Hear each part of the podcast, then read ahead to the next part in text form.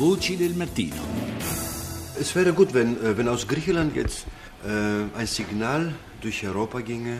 Il nostro viaggio fra le voci della rassegna internazionale riparte dalla Grecia, tema determinante in Europa, l'attesa per il voto di domani quando si dovrà eh, cam- rinnovare il Parlamento. In testa nei sondaggi il partito della sinistra radicale Sirisa che ha dichiarato guerra a Bruxelles. Chi parla è un immigrato greco proprietario di un bistrò in Germania che sull'imminente tornata elettorale dice sarebbe un buon segnale se dalle vicende della Grecia emergesse che in Europa è possibile fare le cose in modo diverso. Bisogna non far soffrire la gente. Ho sentito di 300.000 famiglie senza elettricità né cibo.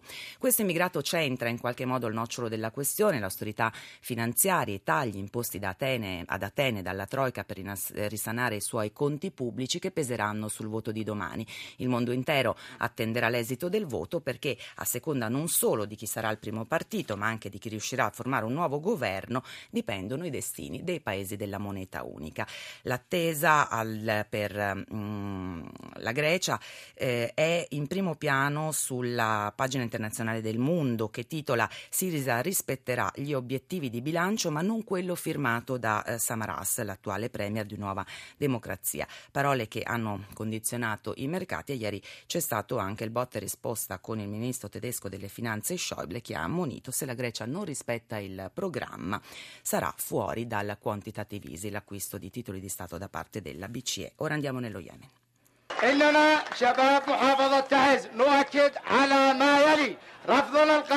Nel paese ieri si sono tenute manifestazioni dappertutto dopo la caduta del presidente Mansour Hadi in seguito alla rivolta dei ribelli sciiti Oti che lo accusano di essere troppo filosunnita e che ora hanno il controllo della capitale Sanaa. Manifestazioni di segno opposto, alcune a sostegno dei ribelli, altre per chiedere l'affrancamento della regione di Aden nel sud dallo Yemen del nord. Queste sono le voci di manifestanti contrari a quanto sta avvenendo nel paese. Siamo la gioventù di Taiz e affermiamo il nostro rifiuto rifiuto totale al colpo di Stato a qualsiasi altra autorità illegale che sta cercando di imporsi. Al sud, dicevamo, le proteste si saldano a quelle degli indipendentisti della regione di eh, Aden e questa notizia, proprio perché fino a ieri il paese è stato alleato dell'Arabia Saudita, dell'Occidente e degli Stati Uniti nella lotta al terrorismo, trova spazio in particolare sulle testate americane. È New York Times a tenerla in prima pagina parlando di un paese in bilico, ma anche dando grande risalto al fatto che a causa del caos gli Stati Uniti hanno hanno sospeso le, anti, le operazioni antiterrorismo. Ora invece andiamo in eh, Australia dove lunedì si festeggia l'Australia Day, una ricorrenza nazionale che viene ricordata con eventi e celebrazioni. È collegato con noi Marco Lucchi, giornalista della radio pubblica israeliana che si trova a Sydney. Buongiorno, buongiorno Marco Lucchi. Buongiorno a voi. Allora, è tutto pronto per questi eventi? Cosa si festeggia? Si festeggia Australia Day che appunto è la festa nazionale australiana. Se vogliamo fare un paragone con l'Italia possiamo paragonarla al 2 giugno, cioè la festa appunto della Repubblica in Italia. Qui in Australia ovviamente si festeggia qualcosa di diverso, si festeggia il primo insediamento britannico in Australia che risale al 1788, quindi l'Australia da questo punto di vista ha poco più di 220 anni di età. E tutto questo risale appunto a quando il noto capitano Cook con la sua prima sì. flotta approdò all'interno della baia di Sydney e pose la bandiera britannica per appunto eh, definire la conquista da parte dell'impero britannico anche di questo territorio. Sì, che in realtà poi era una colonia penale.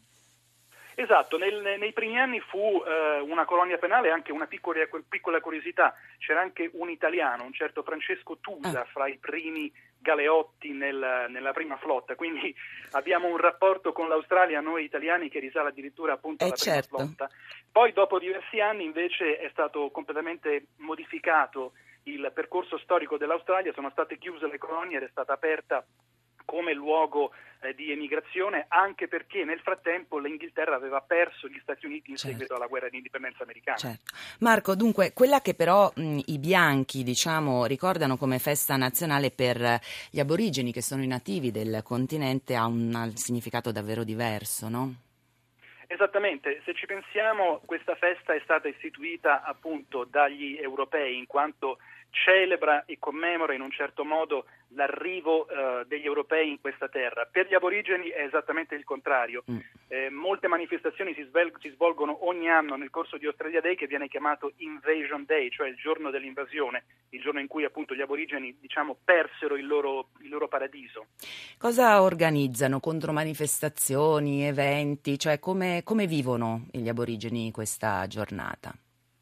C'è un po' di tutto, ci sono anche alcuni aborigeni che eh, accolgono l'invito della maggioranza di origine europea a festeggiare insieme a loro, ma mm. ci sono anche molte manifestazioni eh, politiche e musicali che vanno contro questa data. Eh, si chiamano in particolare Survival Day, ovvero il giorno della sopravvivenza, sì. per dire nonostante i 220 anni di dominazione noi esistiamo ancora eh, contiamo ancora, abbiamo ancora la nostra cultura, la nostra identità ed il nostro orgoglio. Ci sono molti concerti, in particolare a Sydney c'è proprio un concerto che si chiama Survival, eh, ci sono diverse manifestazioni anche nella capitale federale Canberra dove è stata istituita una sorta di ambasciata aborigena, in realtà non è, non è mm. altro che una grossa tenda ma ha un valore mm. simbolico. E ci sono anche delle marce e delle manifestazioni parallele a quelle della, diciamo, dell'ufficialità e sono mm, notoriamente tutti gli anni vengono messe, messe in campo, ma qual è la, mm, la situazione degli aborigeni nel, nel, paese? Possiamo parlare di integrazione o più di discriminazione? È un discorso molto complesso, eh, se posso fare qualche esempio. Velocemente. la radio, certo, la radio pubblica dove lavoro io ha diversi giornalisti aborigeni, fra noi non c'è alcun problema e non esiste neanche il discorso di pensare ad un tipo di discriminazione o problema. Però ci sono altri dati, altri numeri che devono far riflettere. La maggioranza delle persone incarcerate in Australia è di origine aborigena. Gli aborigeni vivono in meno 15 o 20 anni rispetto alla popolazione non aborigena. la disoccupazione è molto più alta fra gli aborigeni e ci sono problemi come l'alcolismo o il consumo di droghe che purtroppo vengono da questa emarginazione. Quindi parlare di problema risolto assolutamente no. Passi avanti rispetto al passato ci, ci sono stati e molti, per esempio il primo ministro che era in carica nel 2007, Kevin Rudd, chiese scusa ufficialmente sì. agli aborigeni per la eh, terribile politica dell'assimilazione attraverso la presa dei bambini dalle loro madri e il, il loro spostamento in istituzioni bianche per farli E speriamo, speriamo Lucchi che questo cammino prosegua. Grazie, ti lasciamo allora ai festeggiamenti. Grazie a Marco Lucchi, giornalista italiano della radio pubblica australiana, collegato con noi da Sydney.